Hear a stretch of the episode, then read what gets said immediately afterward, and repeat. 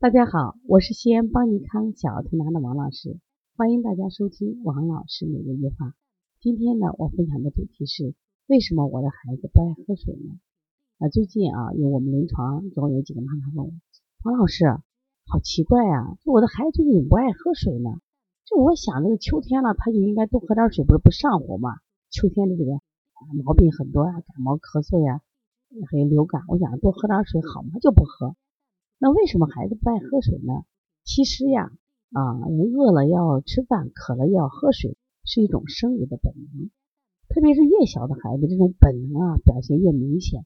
你像大人的时候，有时间是为了为了某种目的去吃饭，或者因为为了某种习惯去喝水，但是小孩不是，所以他不喝水，他一定是有道理的。那我们来分析一下，哪些孩子不爱喝水？一般我们说爱喝水的孩子，体内都是缺水的。常常我说体内热盛的或者是阴虚的，他就想喝水。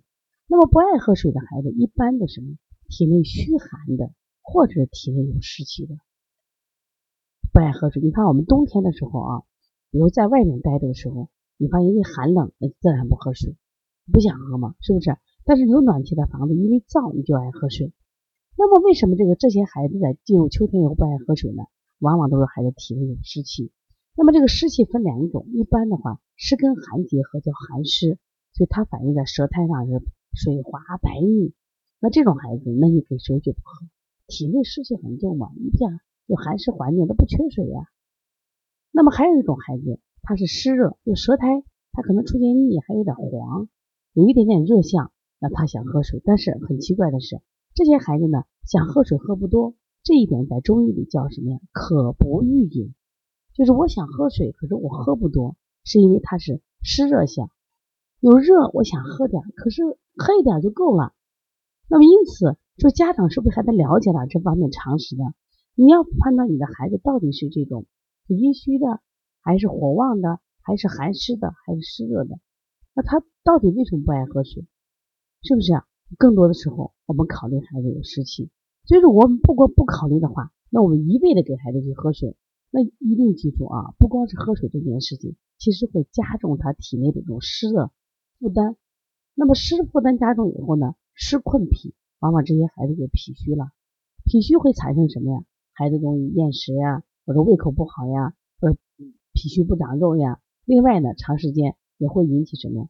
孩子肺功能下降，比如说痰多、咳嗽不容易好，这都跟湿有关系的。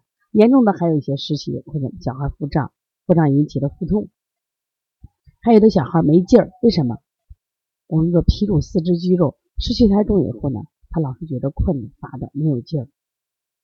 所以说，你以为是喝喝水多是好事吗？不是好事。所以，当孩子不爱喝水的时候，一定要考虑看看孩子有没有湿疹的现象。大家记住，一般这种寒湿的话，我们用的是温补的方法。如果是舌苔它出现了这个黄的现象，我们说湿热，那我们可以用个利湿的方法。如果大家呢，呃，对这个中医感兴趣，对小儿推拿感兴趣，可以在这个嗯底下留言板给我们留电话呀，或者说咨询。